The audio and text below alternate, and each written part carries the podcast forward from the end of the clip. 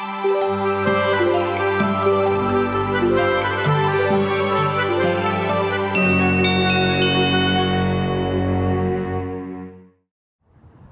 morning and welcome to another Hump Day Hallelujah. I'm Pastor Scott coming to you from Ascension Lutheran Church in Citrus Heights. And this morning I'm coming to you just outside the, the doorway of these doors into our church building, and behind me is a stained glass window of the Luther Rose. It's prettier on the inside, so if you happen to be in the neighborhood sometime, come on in and we'll show you that stained glass and some of the other stained glass. But why would I be standing on the outside looking in?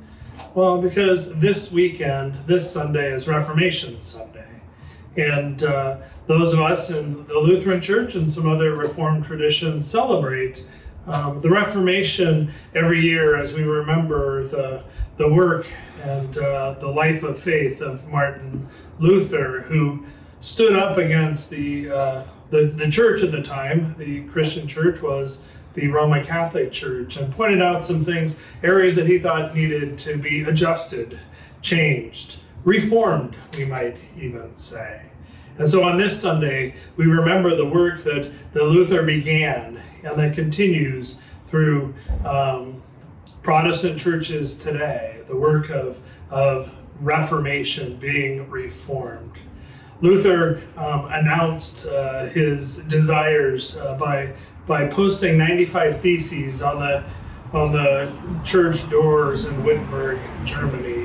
And uh, I guess he thought it was a good idea to, to list 95 things that he thought could um, at least use a little tweaking in the church. I don't know about you, but when when I get suggestions for things that I I should change or that we might need to change here at church, um, I don't always receive them graciously.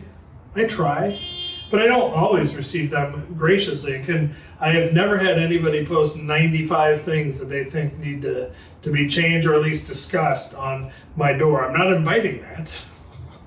But it was an interesting way to begin a conversation uh, uh, for for Luther to begin that conversation. He didn't want to leave the church, and those of you who know the history know that ultimately uh, Luther, who'd been a Catholic priest, was was excommunicated, was kicked out of, of the, the church at the time, and uh, the Lutheran Church was born out of that uh, decision being made um, by the Pope. But how do you receive feedback? What are the ways that you start a conversation if, if what you're seeking is change? I have we have friends who own a restaurant and they get critiqued all the time. And so often their critique comes in through third-party mediums, online, through Yelp and other other ways, rather than to their face, where they could address and actually discuss the things that, that people thought should be done differently or that they didn't care about. It seems like anytime we're looking for change, anytime we're looking to, to be reformed or to reform, we need to do that in community. We should be doing that in conversation. Um, and in his own way, I think that's what Luther was trying to do. He was trying to start a conversation with the broader church to say, these are some, some points that I think are worthy of our exploring together.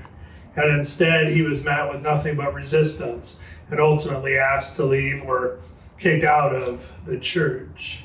How do you receive um, criticism or suggestions for change? How do you present those? Are they as a roadblock to you? Do they stop all conversation and all relationship? Or are you open to being reformed yourself, to changing and improving? Are you open to hearing feedback from other people who have your own best interests at heart? Hearing criticism and, and feedback can be a challenge for many of us. But if the one who's providing it is a person who loves us and cares about us, maybe we should stop and listen and, and pay attention to that we, especially as the Lutheran Church, but I would say all Protestant churches and all Christian churches in general, should be in the process of being reformed. Not just doing things the way that we've always done them, not just holding on to those traditions, but but continuing to ask God to work in us and through us in new and exciting and maybe even challenging ways. If we do that, if we're open to that, we're probably going to experience some conflict along the way. But hopefully, where that brings us to is to a better place than we ever could have been without those challenging conversations on that challenging road that we traveled together. So I invite you to be to be open to being reformed, to being um, challenged, to to being renewed, to being created into um, the person that God wants you to be, the people that God wants us to be today and for the future.